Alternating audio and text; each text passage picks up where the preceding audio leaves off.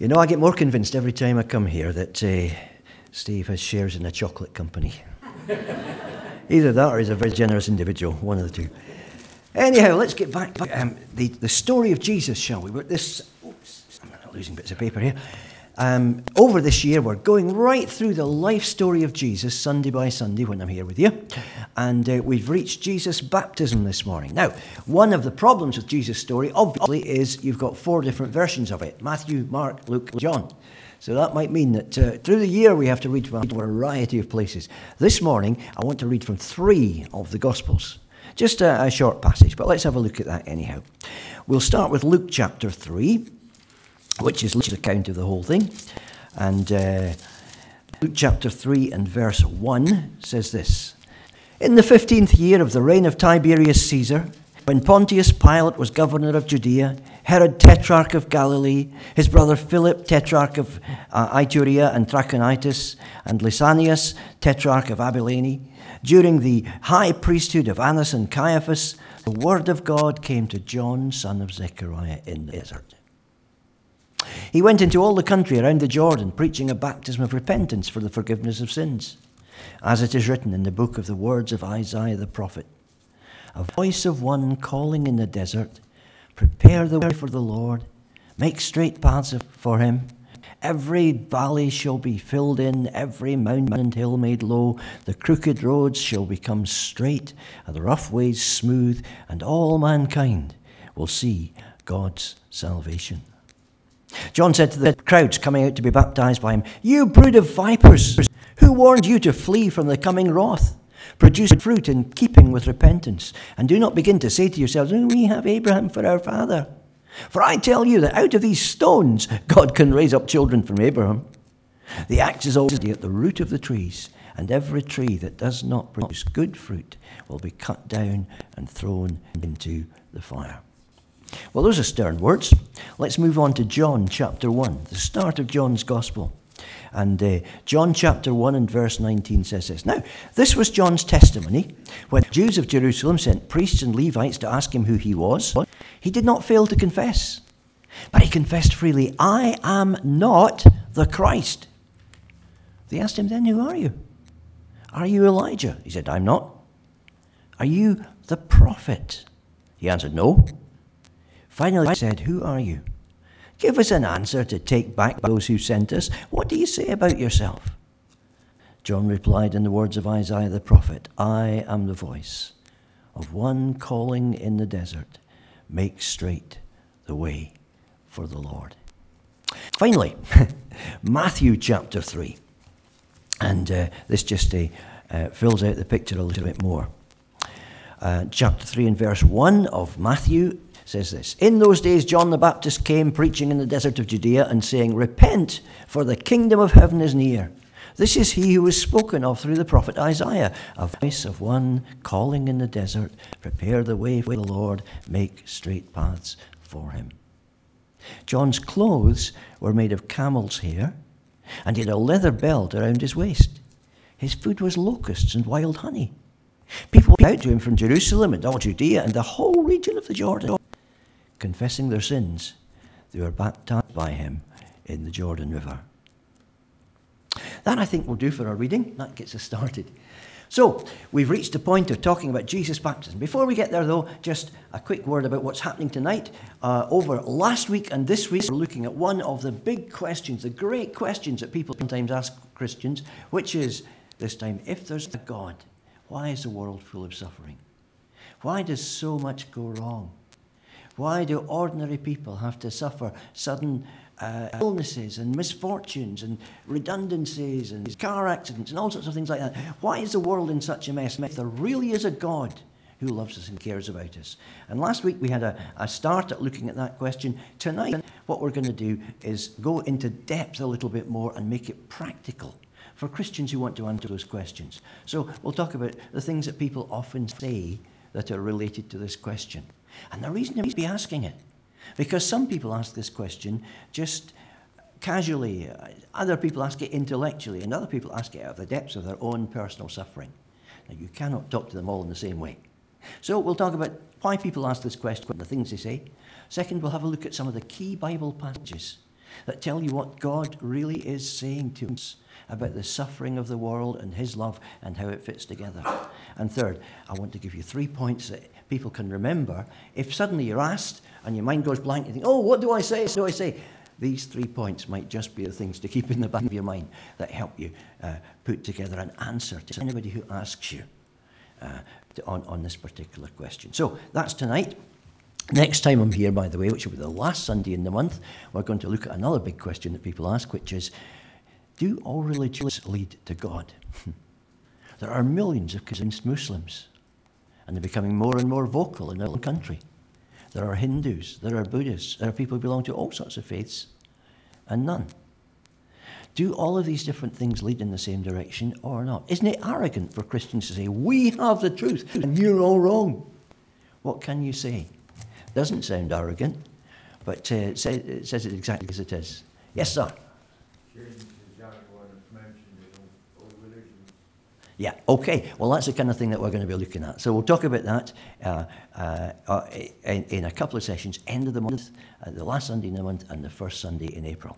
So that's coming up, and if you've got people who want to think about that kind of question, friends of yours or whatever, do feel free to bring them to that one at the end of March because it will be geared towards non Christians as well as Christians, and we'll see what we can make of it. Anyhow, let's just carry on now with what we're doing this morning.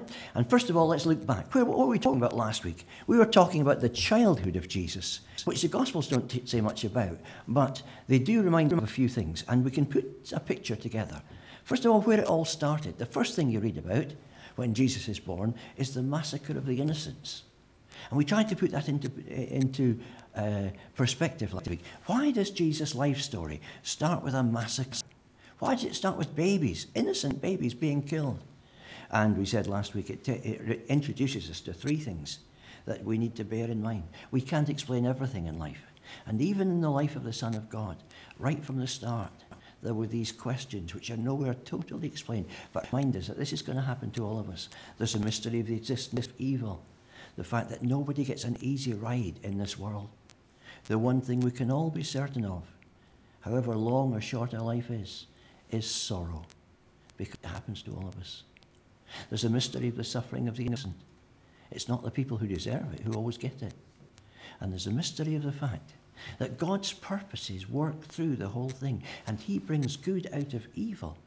And everything, uh, in everything, He's at work for the good of those who, are, who He loves and who are called according to His purpose. So we talked about that. Then we talked about how it all developed in Jesus' own life and how He grew up. And we said he was a well rounded square, as, as, as people used to put it. Four different sides to him. First of all, he grew up mentally. And it's important that we use our brain. God's given us the powers of judgment and discrimination to do some thinking with. Just that. We need to grow up physically as well. Jesus grew in stature. And we need to take our bodies seriously because they're given to us to, to, to, to, to, to be an expression of, of, of life, physical life in this universe. And we need to handle them uh, carefully because it's through our body that we experience so much of life. Um, third, uh, we need to grow mentally and, uh, and we need to grow socially. Uh, sorry, so we need, we, need to spiritually, we need to grow socially. In favour with God, that's the spiritual side. We need to grow as spiritual beings and grow into a relationship with Him, which is made available to us through Jesus. And socially, in favour with men, Jesus grew up in that way as well. He was able to live in the real world with other people, play his full part as a human being alongside them. And God wants us to develop in all of those different ways. Finally, we talked about what it all produced, and we talked about the fact that in Jesus, at age 12, when he goes to the temple and uh, his, he, his parents find him talking to the leaders of the people, you see three things about Jesus. First of all, he's starting to realize he's a bit different. Didn't you know that I should be about my father's business? He says to his mother. He realizes now he has a special relationship to God the Father. That he's not just a human child, but there's a special job for him to do. And over the next few years, he's going to be working that out as he prays, as he reads the scriptures, as he thinks about it, and he begins to work out what God is doing in his life and begins to realize just how special he is. Second, he listened. He wasn't there just to preach at the age of 12. Although he was sitting there with the leaders in the temple, he was learning from them. He was asking them questions. And Jesus was a human being just as we are. He grew by, by learning by taking things on board and putting them together in his mind. And God allowed his son to come to earth and live for 30 years in that kind of condition. Also, he obeyed. He was under the leadership of his parents, and he did what they said. And through their example, he learned things that he didn't know as a baby. and so God allowed his son to grow up a normal human life for 30 years. And for 30 years, he lived in obscurity. As we said last time, too, that's, that's the, the, this time that we don't know much about. But it's the last three years that the Gospels mainly focus on. So you've got 30 years of obscurity and then just three years of activity that changes the world. And what we're talking about this morning is the hinge in the middle.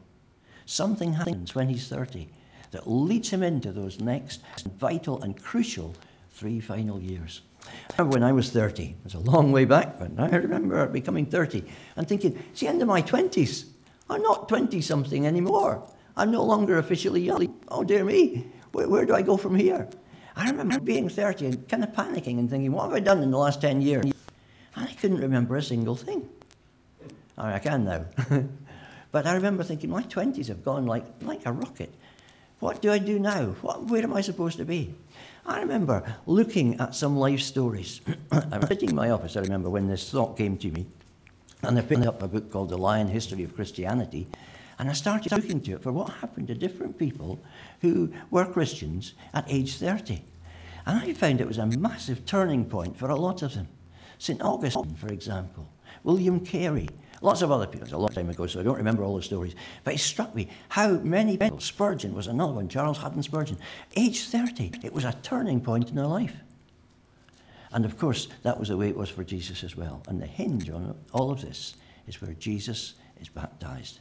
This is what ends the obscurity and pitchforks him into the activity that was so important, that was a job that God had really sent him for, and which he spent 30 years training him for already. And uh, central to the whole thing is this guy, John the Baptist. He's the one who baptizes Jesus. He's the one who, if you remember at the start of the, the Gospels, um, is born as a very special baby before even uh, the arrival of God's really special baby, Jesus, is announced to Mary. Elizabeth was already pregnant. And so John the Baptist and Jesus were two babies who appeared close together, who were part of the same plan, and whose lives were very much bound up together. We've read words which John says, Listen, I'm not the Messiah. I'm not even the prophet that Moses spoke about. I'm certainly not Elijah. I'm none of those people. I am just a voice of one calling in the wilderness, prepare the way for the Lord. That's interesting. Those words come from Isaiah chapter 4. If you know anything about the book of Isaiah, it's a prophecy that falls into two parts or, or three parts, depending on how you look at it. And the first part, up to chapter 39, is largely history. It's about the way in which the people of Israel have tried and failed to do what God wanted them to do. And at the end of chapter 9, it's a situation of compromise and failure. And you've got an old king who's about to die. He's been a good king, he's been a visionary king, he's trying to do his best for his people. And he's warned just as he approaches the end of his life that uh, he's made a very unwise um, friendship with the Babylonians. And one of these days, they're going to march into his kingdom and take it over, and everybody's going to be taken out of the city, and it's all going to be destroyed. And he says something staggering. He says, uh, Is this going to happen in my lifetime? Will it happen soon? And the, the prophet says, No, no, it won't happen soon.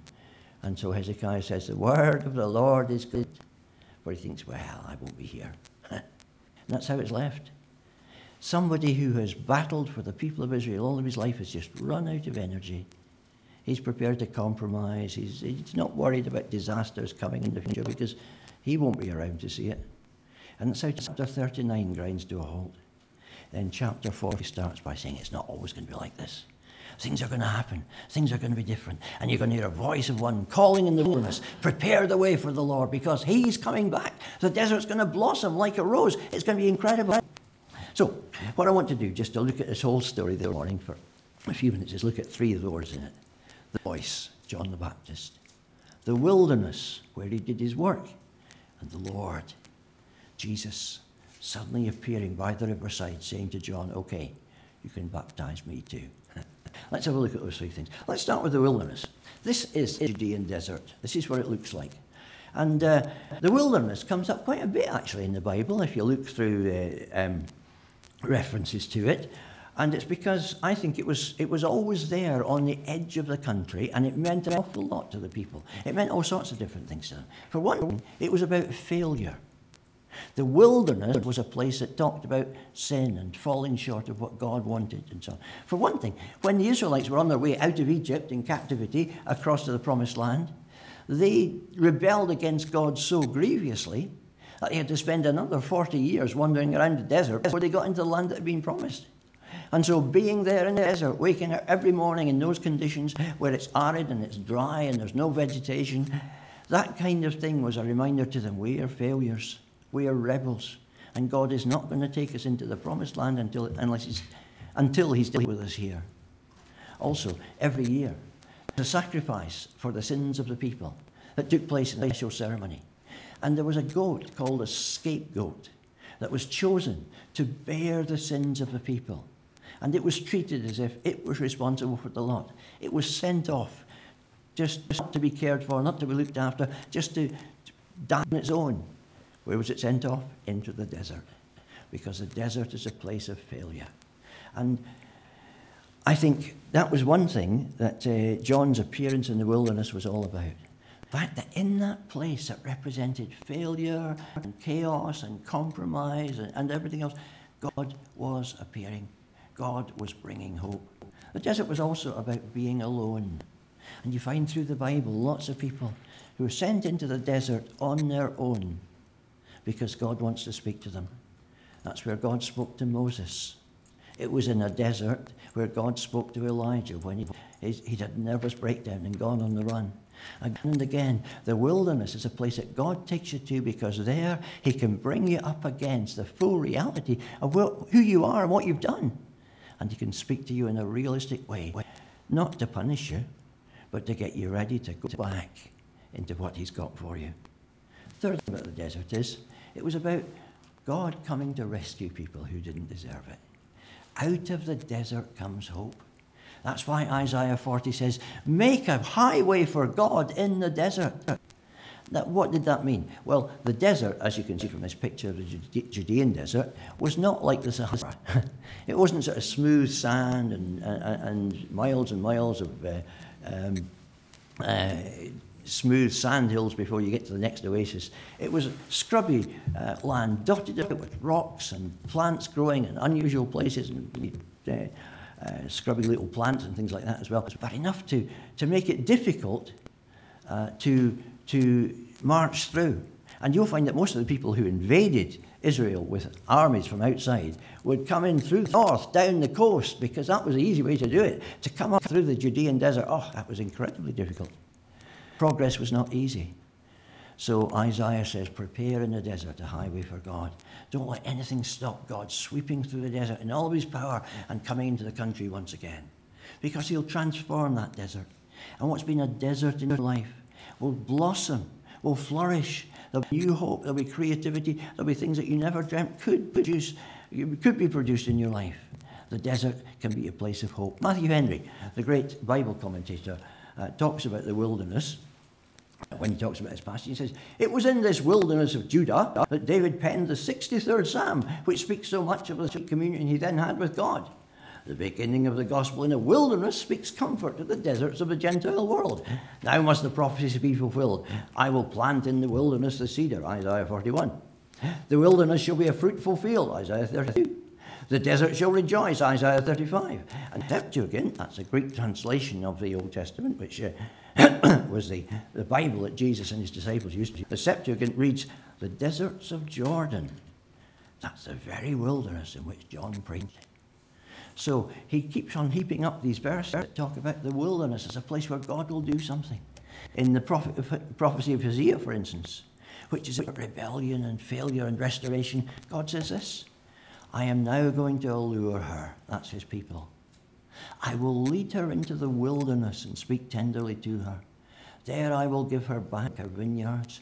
I'll make the valley of Achor a door of hope. There she will respond in the days, as in the days of her youth, as in the day she came out of Egypt. So, yeah, the desert is a place of failure. It's a place of rebellion. It's a place of losing it with God. But it's also a place where God can work miracles. He gets you on your own He deals with you and he brings you back to the fruitfulness he wants you to have. If you look at the map of Israel, you can see how the desert was always part of their life. This is Jerusalem, uh, and you can see that to the left of Jerusalem on that map, it's kind of dark. To the right and down a bit, it's very light. And that's because the dark bit is where the vegetation is. That's the good land. That's a land flowing with milk and honey that the Israelites were promised. That's where all of the wealth of the country comes from. But over on the right, well, that's where it's sandy and barren and it's desert. And you don't need to go very far from Jerusalem before you're in the desert. In the first 20 kilometres out of Jerusalem, you drop 6,000 feet. and there, down in, by the Dead Sea, you are in an arid, dry climate where absolutely nothing grows. And it's, it's right on the verge. You're always on the edge of a desert. And I guess for people who are Christians, um, the desert is always close at hand. You can always drop out of God's purposes when you want to, and you can go through the desert period. And God uses those desert phases in our lives, which are arid and dry and nothing's going on, to bring us back to Himself and bring us to more fruitfulness.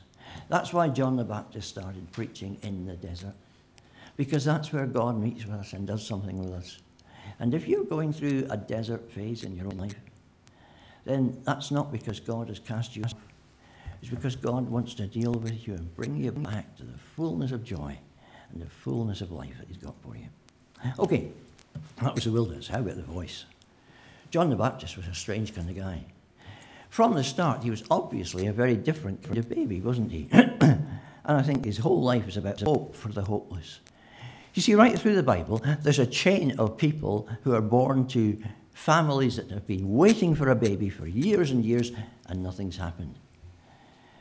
Um, Abraham and Sarah, for a start. Do you remember when Abraham was told by God to go from his home and travel into what became the promised land? Um, he was told he'd be the father of many great nations and a, a, a tremendous bunch of people. Didn't happen because he was old, his wife was old, and there was no way that physically she could conceive. But she did. And Isaac became the baby of promise. But then Isaac married Rebekah. And in Isaac's own life, the same thing happened. Rebekah could not conceive until suddenly, years after she should have done, she had twins. And one of those was Jacob. Jacob. Jacob married Rachel. And Rachel, again, could not conceive, could not have a baby until very late in her life. And then she had Joseph, who became another important figure. So you see, Samuel later on, again, born to a woman who was desperate to have a baby but couldn't. Samson, born to a family that had given up all hope of having, having children, but there he was, and he was imprisoned in God's plan. So there's this whole train that goes through the Bible of babies born to families who don't expect anything to happen, and yet the baby that's born is very, very important indeed. And so John stands in that tradition, and it's as if God was saying, through giving him to Elizabeth, who had given up all hope of having a family, who was desperate to have a baby but couldn't, yes, I'm, I'm with you, and you're going to have a baby, and it's going to be important. So, there are three things I think you have to look at at John to understand him. First of all, how he lived. Second, what he did. Third, what he said. Let's look at him very briefly. First of all, how he lived. That description of him is weird, isn't it?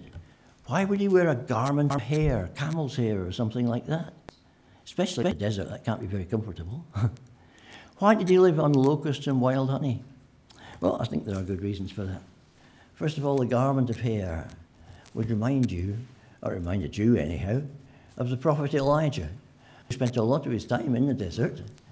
And uh, you find at the start of 2 Samuel, uh, he appears to servants of a king and makes a strange statement to them. They go back and tell the king, and the king says, So, who was this man that said this strange thing to you? What did he look like? And said, Well, he had a garment of um, camel hair around his waist. Ah, that's Elijah. so, John is deliberately wearing clothes that remind you of that Old Testament prophet who lived in the wilderness who was there to bring the people of Israel back to a faith they'd left 40 years before. And that was why he was, he was uh, dressed like that.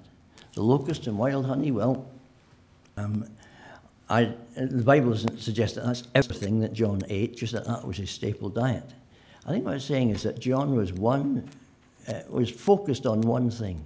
His whole life was focused on serving God and doing what he had to do to, to, to, to, to, to, to bring about his message and, and, and make people listen to him. And he didn't care about himself. He was the ultimate one focus servant of God. And uh, he had this, this one mission to deliver, and he knew he was on a, a limited time, which he was because soon he was, he was arrested and tried and killed, and he had to do it while, while he could. Second, what did he do? Why did he baptize people? That's a really interesting thing, isn't it? it nobody baptized people much before John Baptist came along. But we do know that uh, around this time, the Jews were getting very interested in water a symbol of how you make yourself ready for God's presence. After all, Herod had just built a massive temple in Jerusalem. And every time you went to the temple, you had to go through a mikveh, which was a ritual bath. You had to bathe yourself to become ready for God's presence. Wealthy houses that were based around the temple in Jerusalem would have their own private baths and things like that because it was just such an important part of life. And so that business of bathing again and again became quite important. However, what John was saying was look, you need one bath. You don't need uh, to be going back to God again and again and again and again. What you need is a ceremony in which you say to God, Look, I'm really sorry for the way I've been living, and I want to change. I want to be different. And so the ritual bath was a way of, of doing that. Baptize yourself in the river, says John, and get me to baptize you. And do that as a way of saying, I really want to be forgiven. Now, John was clear there was nothing magic about the form of baptism that he, he, he was adopting. Because the advice he gives, you can see it in Luke chapter 3, to the different groups of people who come for baptism, is change your life. There are things you can do. If you're a soldier, if you're somebody who's got more money than other people, if you're somebody who's got less money than other people, there are things that you can do that will show that you really mean it. And so the baptism of John, I guess, was a bit like uh, a preacher nowadays saying, okay, if you want to accept Jesus, raise your hand. Or if you want to become a Christian tonight, walk out to the front. That doesn't save you. It's just a way of testifying to something that's happening inside you. So John was saying, if you're baptized by me, you are making a solemn promise, a one off promise to God. It's not just another ritual, it's something that's going to change your life. So, what was he actually saying? Why were people needing to be baptized? Well, I think there was a three part message John was delivering that uh, we need to get hold of. The first thing clearly was he was urgent in what he did because he was saying, The kingdom of God is almost here. God is changing the deal. Somebody's going to arrive after me who's going to baptize with the Holy Spirit and with fire. I'm just baptizing with water, but I'll baptize you now and you can help get ready. Prepare in the desert the way that the king will go. It's urgent. It's got to happen right now. The second thing he was saying was because this is happening, it's time to turn around and live you know you should. You need to change. And only if you live in the way that the kingdom uh, expect you to live is will you be able to, to, to, to be ready for the coming of the king. But he was quite clear that this wasn't the final deal. People couldn't change themselves. They could live in a certain way, but they needed something else to happen inside them. A baptism of fire, as he put it. A Holy Spirit who would come and change them and make them to different people. That's the sort of thing he said. I'm just a messenger. There's somebody far more amazing who's about to come. And when you see him, that is really going to put all of the pieces together. And I reckon that so many people became Christians in the days after Jesus' resurrection because of the groundwork that John had laid. I mean, you just need to look at the internet and you'll find that he is still regarded by Jews worldwide as a very important figure indeed in their history. Jesus, not so much, but John, yes. Because he laid the groundwork for something super important that was to come. And uh, strangely, one of those days when John was there baptizing people who were coming out, all sorts of people from the city and the region and the area, somebody turned up who was different. And John, we don't know how much he had to do with Jesus during their growing up. Probably not very much because they were seven miles or thereabouts apart. But he knew Jesus. And he recognized him as soon as he saw him. And uh, well, when Jesus was baptized by John, three things happened. First of all, John made an objection before he baptized him. Second, when he did baptize him, Jesus had a vision, which John also got. We don't know how many other people saw it. And third, the voice of God was heard. Let's just in our last couple of minutes focus on those three things. First of all, John's objection. John is staggered because he sees Jesus coming down to the waterside and he, he cannot believe that Jesus wants to be baptized by him because he already knows that Jesus, that baby that was born as a relative of his, is far more important than he is. Jesus is sinless. John is baptizing people and helping them, but he realizes himself he's a sinner. There are things in him that need to be forgiven. However much he's a servant of God, however much he's given up for the sake of his message, he's still a sinner. So he says to Jesus, Look, I need to be baptized by you. It's not the other way around. Why are you here to be baptized? Are you saying that you are a sinner too? You can't say that. That's impossible. I know who you are. You're the Holy One of God, and it's not that way. And Jesus has a very interesting answer says to, to, to, to John, suffer it to be so now. That's the way the English translations put it. It's just two words in Greek, which means, for now, say yes.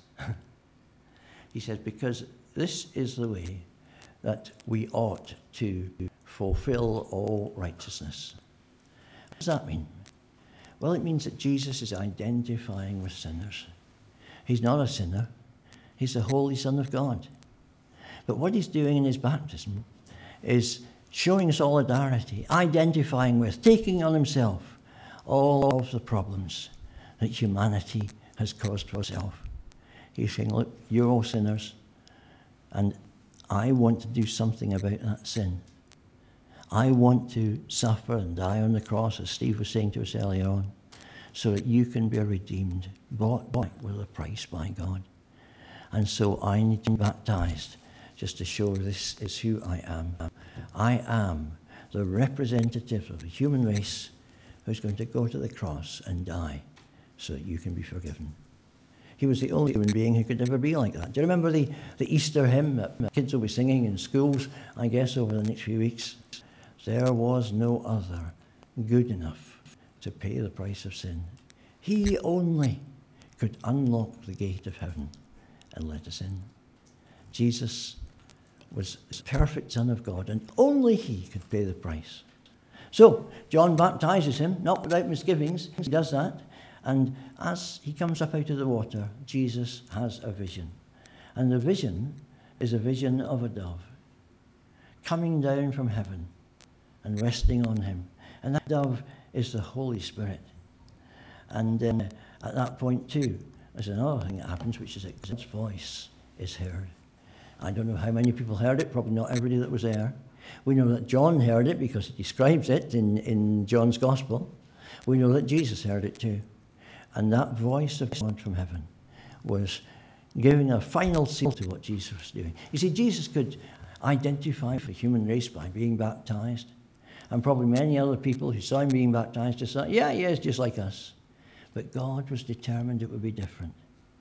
And so Jesus has this question and John has this vision of a dove descending on him. Why a dove?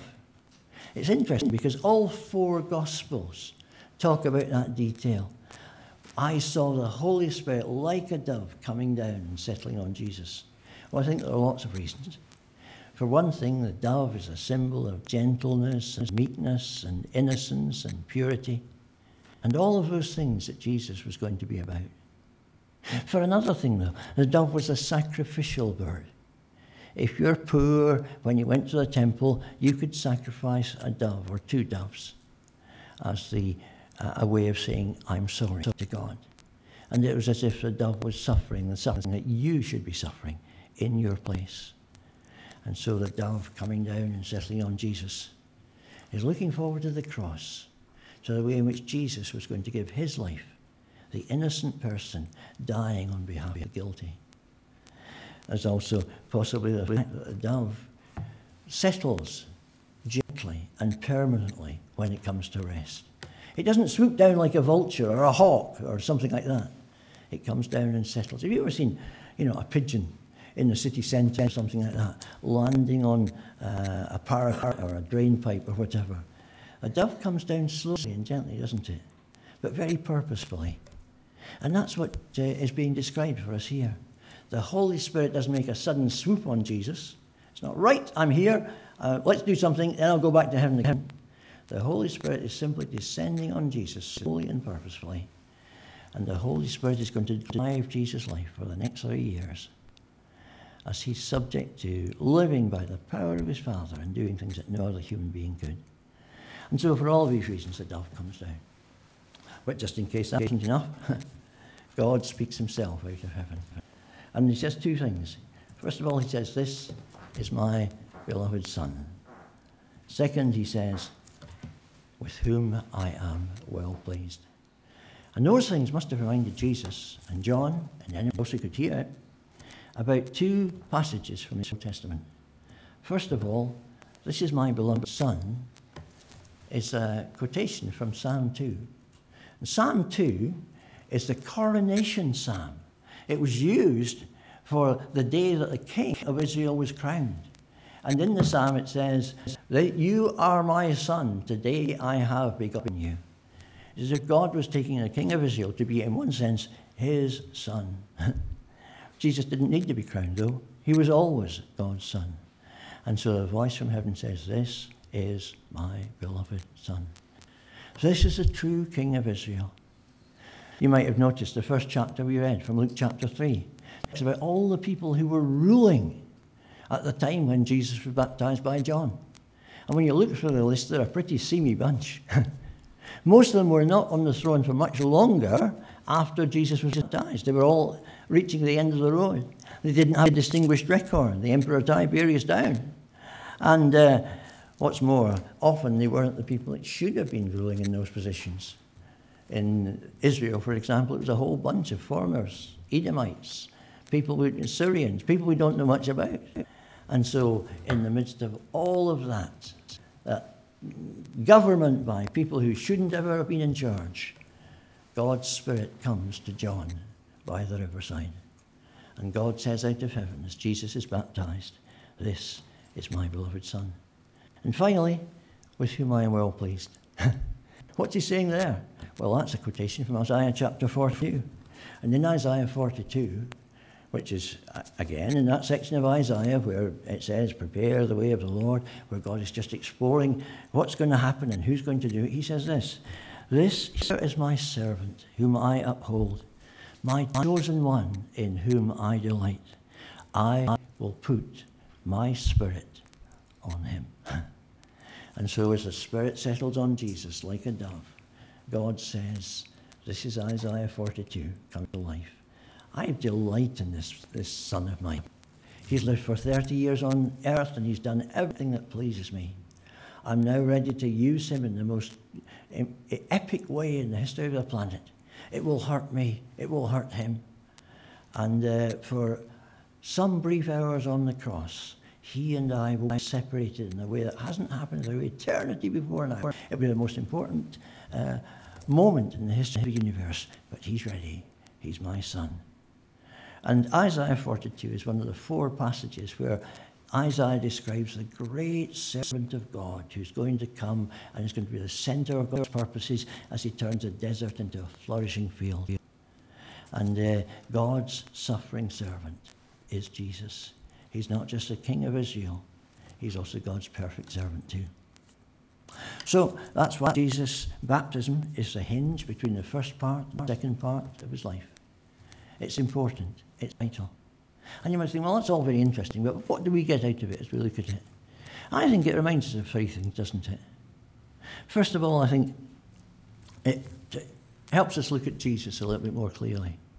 When we see what God was doing through him, when we see how perfectly he fitted into God's plan, it gives us the conviction that here is somebody whom you'll never meet anywhere else.